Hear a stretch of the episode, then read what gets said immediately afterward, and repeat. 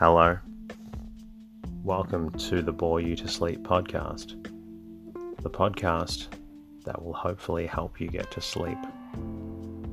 I am going to read an open source book, one that is not particularly interesting, but one that is hopefully boring enough to get you to sleep.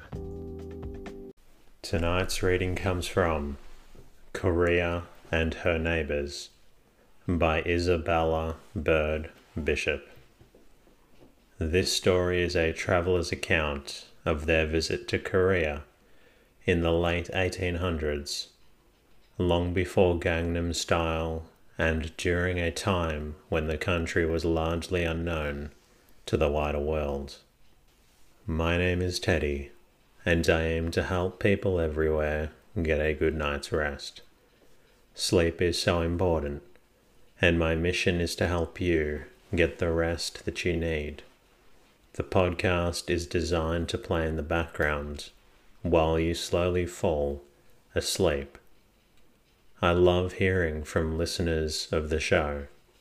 Firstly, I would like to say thank you to two special listeners of the show.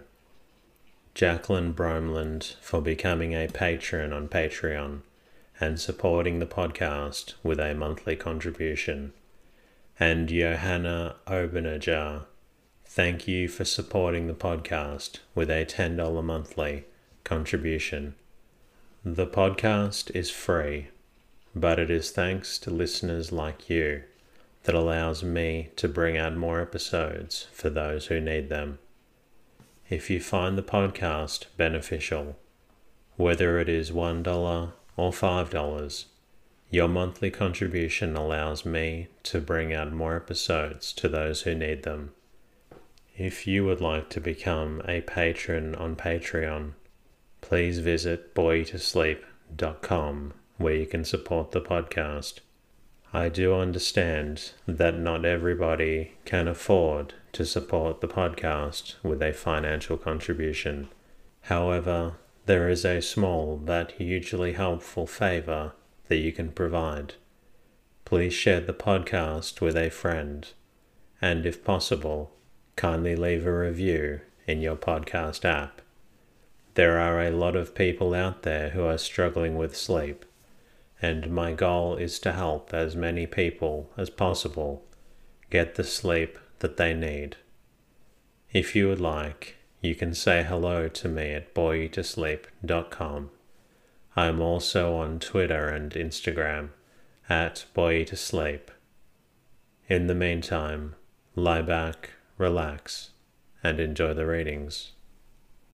Korea and her neighbors a narrative of travel with an account of the recent vicissitudes and present position of the country by Isabella Bird Bishop, author of Unbeaten Tracks in Japan, and also by Sir Walter C. Hillier, late British Consul General for Korea.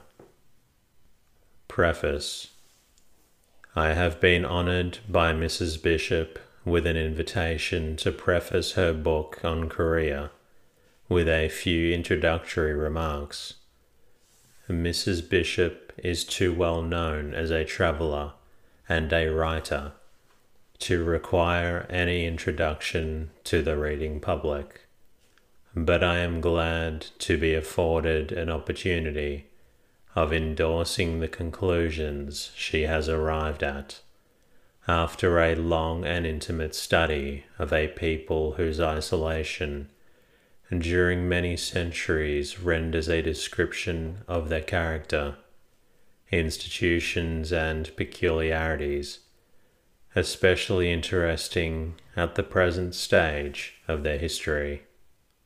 Those who, like myself, have known Korea from its first opening to foreign intercourse will thoroughly appreciate the closeness of Mrs. Bishop's observation, the accuracy of her facts, and the correctness of her inferences.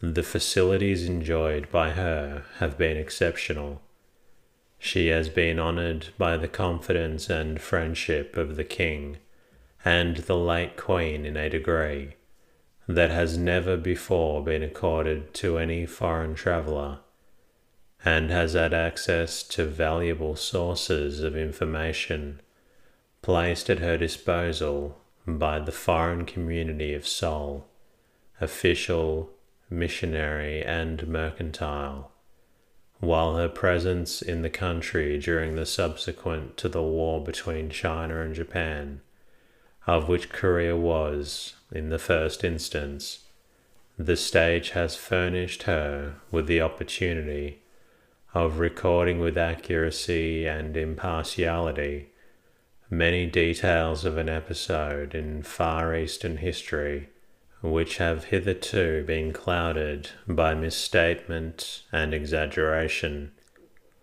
The hardships and difficulties encountered by Mrs. Bishop during her journeys into the interior of Korea have been lightly touched upon by herself, but those who know how great they were admire the courage, patience, and endurance that enabled her to overcome them.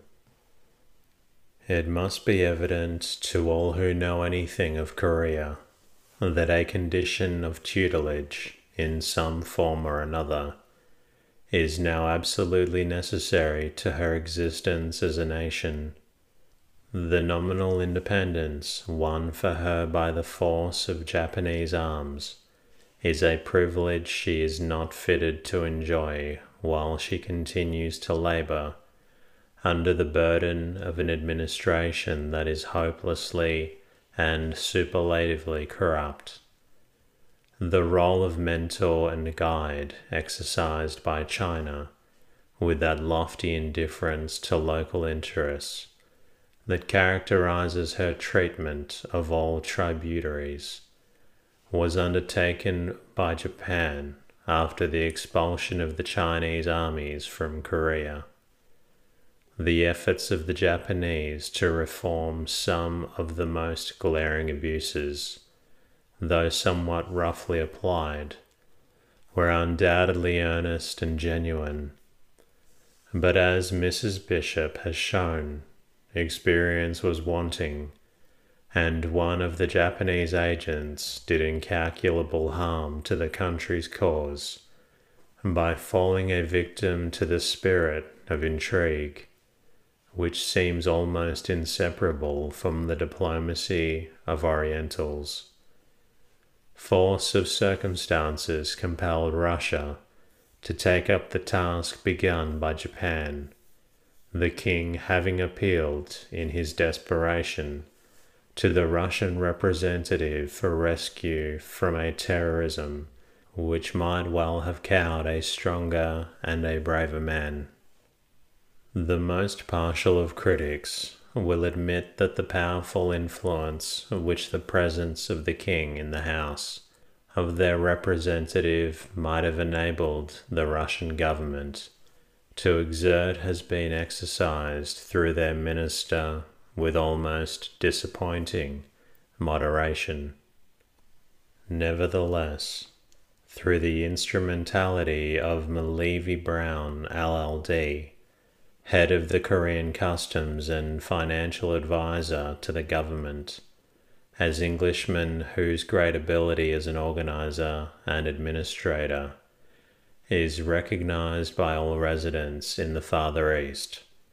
The finances of the country have been placed in a condition of equilibrium that has never before existed, while numerous other reforms have been carried out by Mr. Brown and others with cordial support and cooperation of the Russian minister, irrespective of the nationality of the agent employed. Much, however, still remains to be done, and the only hope of advance in the direction of progress initiated, it is only fair to remember by Japan and continued under Russian auspices is to maintain an iron grip with the Russian agents so far have been more careful than their Japanese predecessors to conceal beneath a velvet glove the condition of Korean settlers in Russian territory described by Mrs. Bishop shows how capable these people are of improving their condition under wise and paternal rule, and setting all political considerations aside, there can be no doubt that the prosperity of the people and their general comfort and happiness would be immensely advanced under an extension of this patronage by one or other civilized power. Without some form of patronage or control, call it by what name we will, a lapse into the old groove of oppression, extortion, and its concomitant miseries is inevitable. Mrs. Bishop's remarks on missionary work in China and Korea based as they are on personal and sympathetic observation, will be found of great value to those who are anxious to arrive at a correct appreciation of Christian enterprise in these remote regions. Descriptions of missionaries and their doings are too often marred by exaggerations of success on the one hand which are perhaps the natural outcome of enthusiasm, and harsh and frequently unjust criticisms on the other, commonly indulged in by those who base their conclusions upon observation of the most superficial kind. Speaking from my own experience, I have no hesitation in saying that closer inquiry would dispel many of the illusions about the futility of missionary work that are unfortunately too common, and that missionaries would, as a rule, welcome sympathetic inquiry into their methods of work, which most of them will frankly admit to be capable of improvement. But, while courting friendly criticism, they may reasonably object to being judged by those who have never taken the trouble to study their system or to interest themselves in the objects they have in view. In Mrs. Bishop, they have an advocate whose testimony may be commended to the attention of all who are disposed to regard missionary labor as, at the best, useless or unnecessary in Korea, at all events, to go no farther. It is to missionaries that we are assuredly indebted for almost all we know about the country. It is they who have awakened in the pool the desire for material progress and enlightenment that has now happily taken root, and is to them that they may confidently look for assistance in the farther development. The unacknowledged, but nonetheless complete, religious toleration that now exists throughout the country affords them facilities, which are being energetically used with great promise of future success. I am tempted to call attention to another point in connection with this much abused class of workers that is, I think often lost sight of, namely their utility as explorers and pioneers of commerce. They are always ready, at least such has been my invariable experience, to place the stores of their local knowledge at the disposal of anyone whether merchant, sportsman, or traveller, who applies to them for information and to lend him cheerful assistance in the pursuit of his objects. I venture to think that much valuable information as to channels for the development of trade could be obtained by chambers of commerce if they were to address specific inquiries to missionaries in remote regions. Manufacturers are more indebted to missionaries than perhaps they realize for the introduction of their goods and wares, and the creation of a demand for them in places to which such would never otherwise have found their way. It is fortunate that Mrs. Bishop's visit to Korea was so opportunely timed. At the present rate of progress, much that came under her observation will, before long, be improved out of existence, and though no one can regret the disappearance of many institutions and customs that have nothing but their antiquity to recommend them, she has done valuable service in placing on record so graphic a description of experiences that future travelers will probably look for in vain. My four visits to Korea between January 1894 and March 1897 formed part of a plan of study of the leading characteristics of the Mongolian races. My first journey produced the impression that Korea is the most uninteresting country I ever travelled in, but during and since the war, its political perturbations, rapid changes, and possible destinies have given me an intense interest in it, while Korean character and industry, as I saw both under Russian rule in Siberia, have enlightened me as to the better possibilities which may await the nation in the future. Korea takes a similarly strong grip on all who reside in it sufficiently long to overcome the feeling of distaste to which at first it undoubtedly inspires. It is a difficult country to write upon, from the lack of books of reference by means of which one may investigate what one hopes are facts the two best books on the country, having become obsolete within the last few years in so far as its political condition and social order are concerned. The traveller must laboriously disinter each fact for himself, usually through the medium of an interpreter, and as five or six versions of each are given by apparently equally reliable authorities, frequently the teachers of the foreigners, the only course is to hazard a bold guess as to which of them has the best chance of being accurate. Accuracy has been my first aim, and my many foreign friends in Korea know how industriously I have labored to attain it. It is by these who know the extreme difficulty of the task that I shall be the most leniently criticized wherever, in spite of carefulness, I have fallen into mistakes. Circumstances prevented me from putting my travelling experiences, as on former occasions, into letters I took careful notes, which were corrected from time to time by the more prolonged observations of residents, and as I became better acquainted with the country.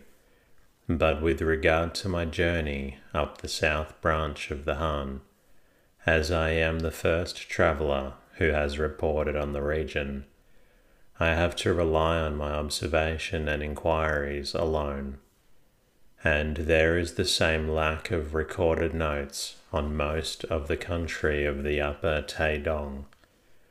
My notes furnish the travel chapters, as well as those on Seoul, Manchuria, and Primorsk, and the sketches in contemporary Korean history are based partly on official documents and are partly derived from sources not usually accessible.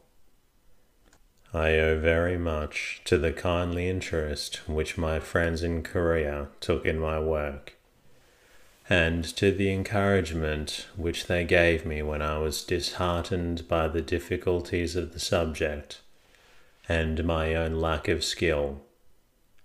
I gratefully acknowledge the invaluable help given me by Sir Walter C. Hillier, Consul General in Korea, and Mr. J. M. Levy Brown, Chief Commissioner of Korean Customs. Also, the aid generously bestowed by Mr. Weber, the Russian minister, and the Reverend G. Heber Jones, the Reverend James Gale, and other missionaries.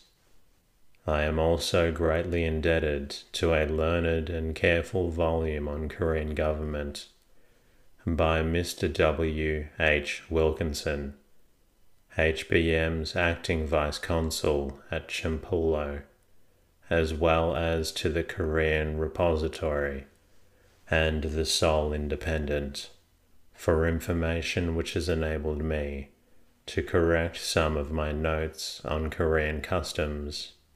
Various repetitions occur for the reason that it appears to me impossible to give sufficient emphasis to certain facts without them, and several descriptions are loaded with details, the result of an attempt to fix on paper customs and ceremonies destined shortly to disappear.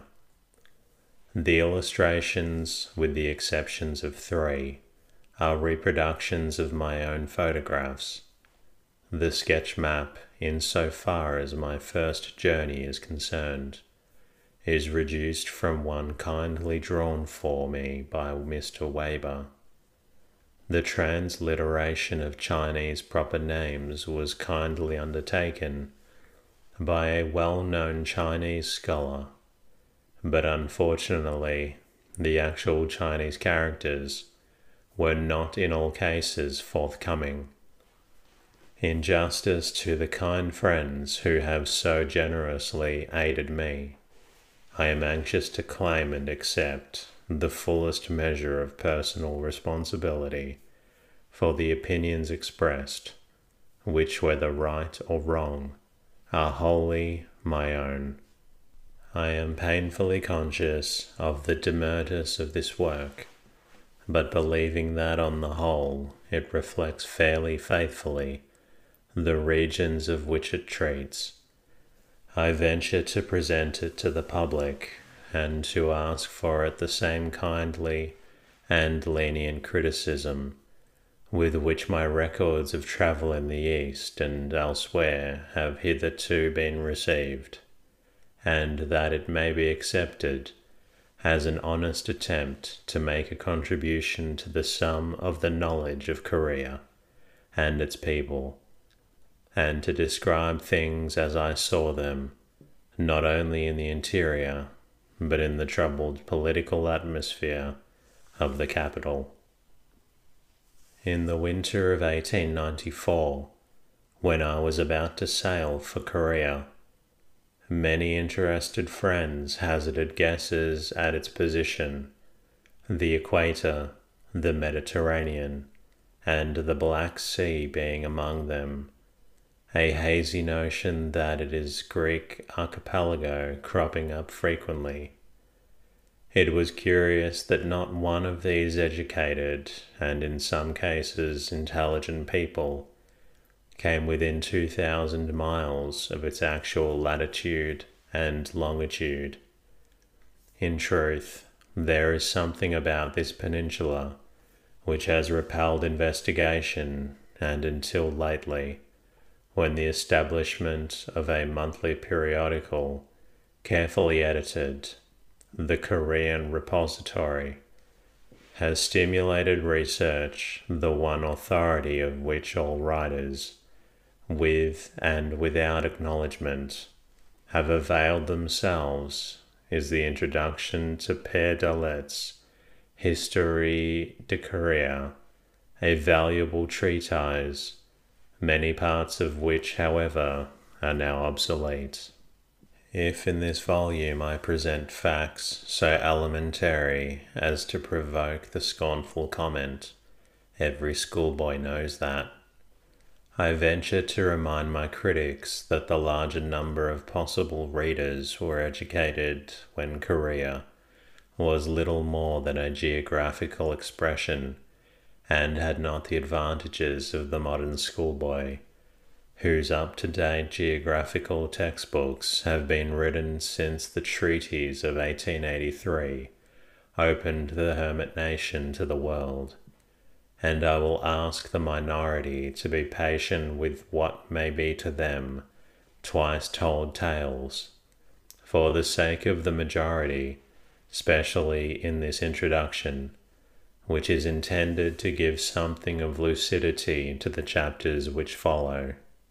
The first notice of Korea is by Khordadbeh, an Arab geographer of the ninth century AD, in his Book of Roads and Provinces, quoted by Baron Richthofen in his work on China, page 575 legends of the Aboriginal inhabitants of the peninsula are too mythical to be noticed here, but it is certain that it was inhabited when Kitze or Kitja, who will be referred to later, introduced the elements of Chinese civilization in the 12th century BC.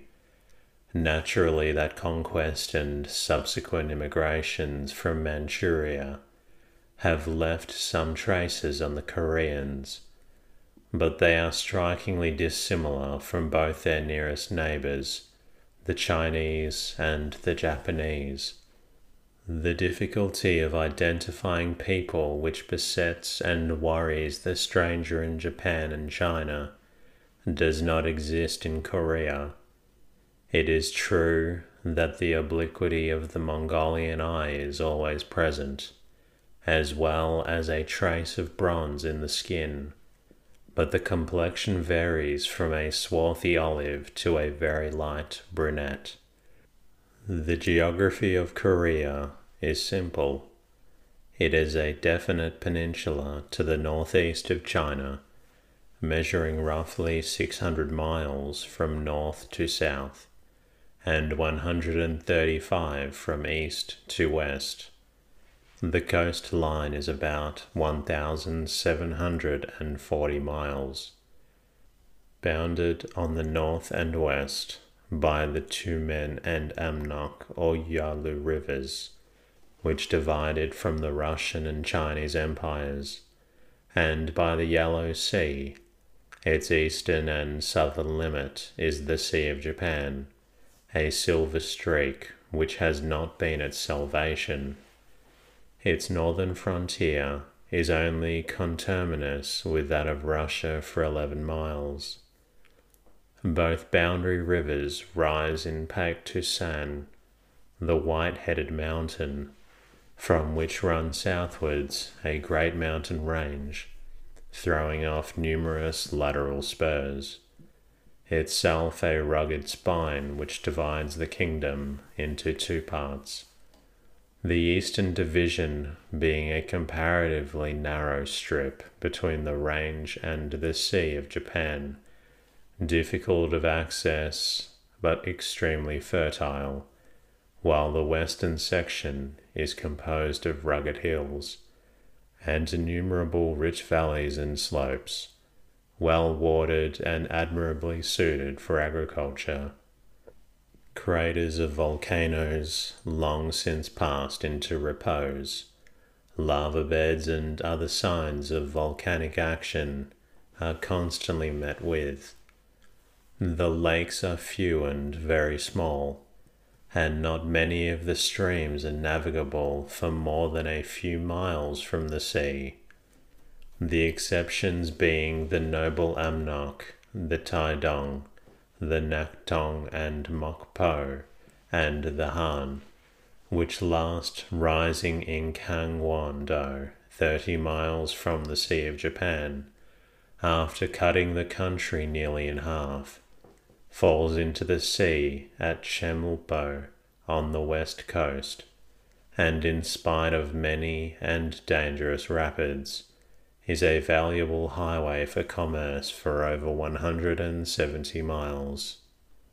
Owing to the configuration of the peninsula, there are few good harbours, but those which exist are open all the winter.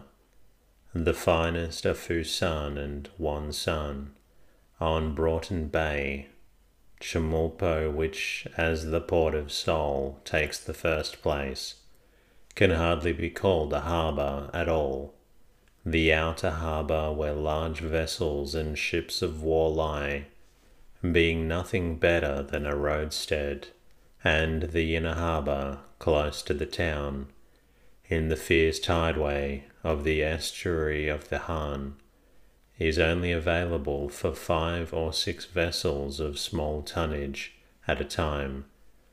The east coast is steep and rocky, the water is deep, and the tide rises and falls from one to two feet only. On the southwest and west coasts, the tide rises and falls from 26 to 38 feet. Off the latter coast, there is a remarkable archipelago. Some of the islands are bold masses of arid rock, the resort of sea fowl. Others are arable and inhabited while the actual coast fringes off into innumerable islets, some of which are immersed by the spring tides. In the channels scoured among these by the tremendous rush of the tide, navigation is oft times dangerous. Great mud banks, especially near the mouths of the rivers, render parts of the coastline dubious. Korea is decidedly a mountainous country and has few plains deserving the same name. In the north, there are mountain groups with definite centers, the most remarkable being Paek Tusan, which attains an altitude of over 8,000 feet and is regarded as sacred Farther south, these settle into a definite range, following the coastline at a moderate distance, and throwing out so many ranges and spurs to the west. The Great Axial Range, which includes the Diamond Mountain, a region containing exquisite mountain and sylvan scenery, falls away as it descends towards the southern coast disintegrating in places into small and often infertile plains. The geological formation is fairly simple. Mesozoic rocks occur in Hwang Do, but granite and metamorphic rocks largely predominate. Northeast of Seoul are great fields of lava, and lava and volcanic rocks are of common occurrence in the north. The climate is undoubtedly one of the finest and healthiest in the world. Foreigners are not afflicted by any climatic maladies, and European children can safely be brought up in every part of the peninsula. In July, August, and sometimes the first half of September are hot and rainy but the heat is so tempered by sea breezes that exercise is always possible. For nine months of the year, the skies are generally bright, and a Korean winter is absolutely superb, with its still atmosphere, its bright blue, unclouded sky, its extreme dryness without asperity, and its crisp, frosty nights from the middle of September till the end of June. There are neither extremes of heat nor cold to guard against. The summer mean temperature at Seoul is about 75 degrees Fahrenheit, that of the winter about 33 degrees. The average rainfall 36.03 inches in the year, and the average of the rainy season 21.86 inches. July is the wettest month and December the driest. The result of the abundant rainfall distributed fairly through the necessitous months of the year is that irrigation is necessary only for the rice crop. And that concludes tonight's readings. I hope you've enjoyed listening to this story about Korea in the late 1800s and early 1900s. If you're not quite tired yet, please feel free to listen to another episode of the Bore You to Sleep podcast. Until next time, good night.